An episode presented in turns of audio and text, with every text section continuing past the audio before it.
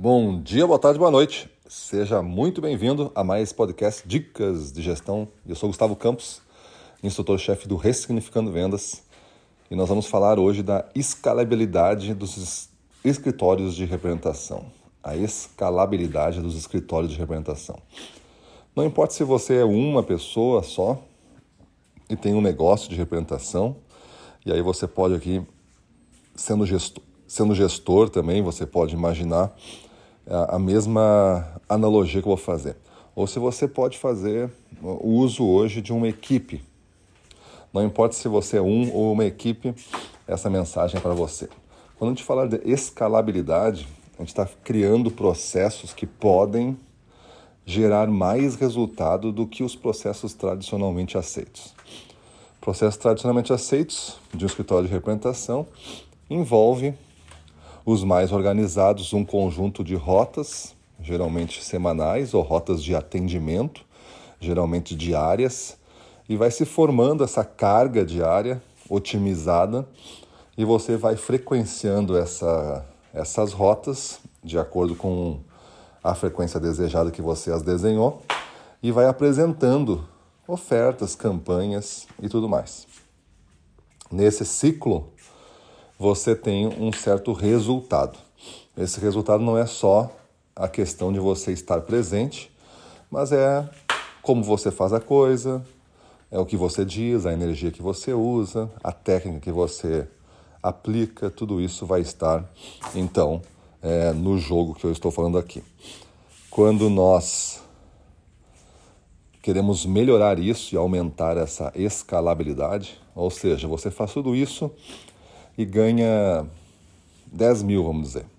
E esses 10 mil é consumido né, na sua vida, tudo, e sobra alguma coisa. Maravilha. Se você quiser fazer agora 20 mil, como que você faria? Isso, é, isso que são os níveis de escala. A gente está chamando aqui de o primeiro dobro.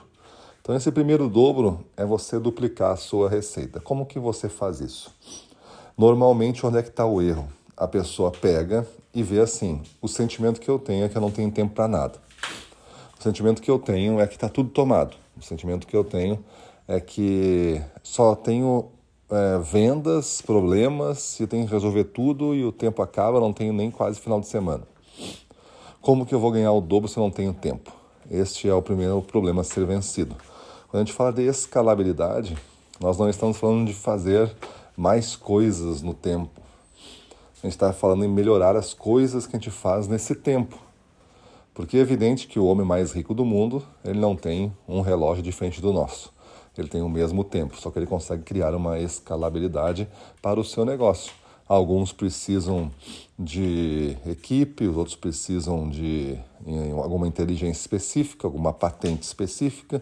Cada um vai ter as suas armas, mas um escritório de representação vai ter que contar com a sua assinatura. A assinatura que eu digo é o que você desenha para este mercado e, é, e esse desenho, esse nível de serviço, numa linguagem mais acadêmica, esse nível de serviço que você entrega para cada cliente de forma quase customizada é o que vai lhe diferenciar e esse nível de serviço que tem que ser questionado, porque esse, esse tempo que você passa com o cliente, digamos que você fica com o cliente meia hora. Essa meia hora que você tradicionalmente fica com o cliente há anos, ela está otimizada e já está dando esse resultado que está dando. Ou é um crescimento que acontece, é um crescimento vegetativo, um crescimento que acompanha o mercado, e a gente quer fazer uma aceleração, uma escalabilidade número um aqui, um dobro, o primeiro dobro de ganhos. Então você vai ter que questionar o que você faz nesse tempo. Posso fazer melhor alguma desses itens? Às vezes um único item já pode chegar nesse dobro.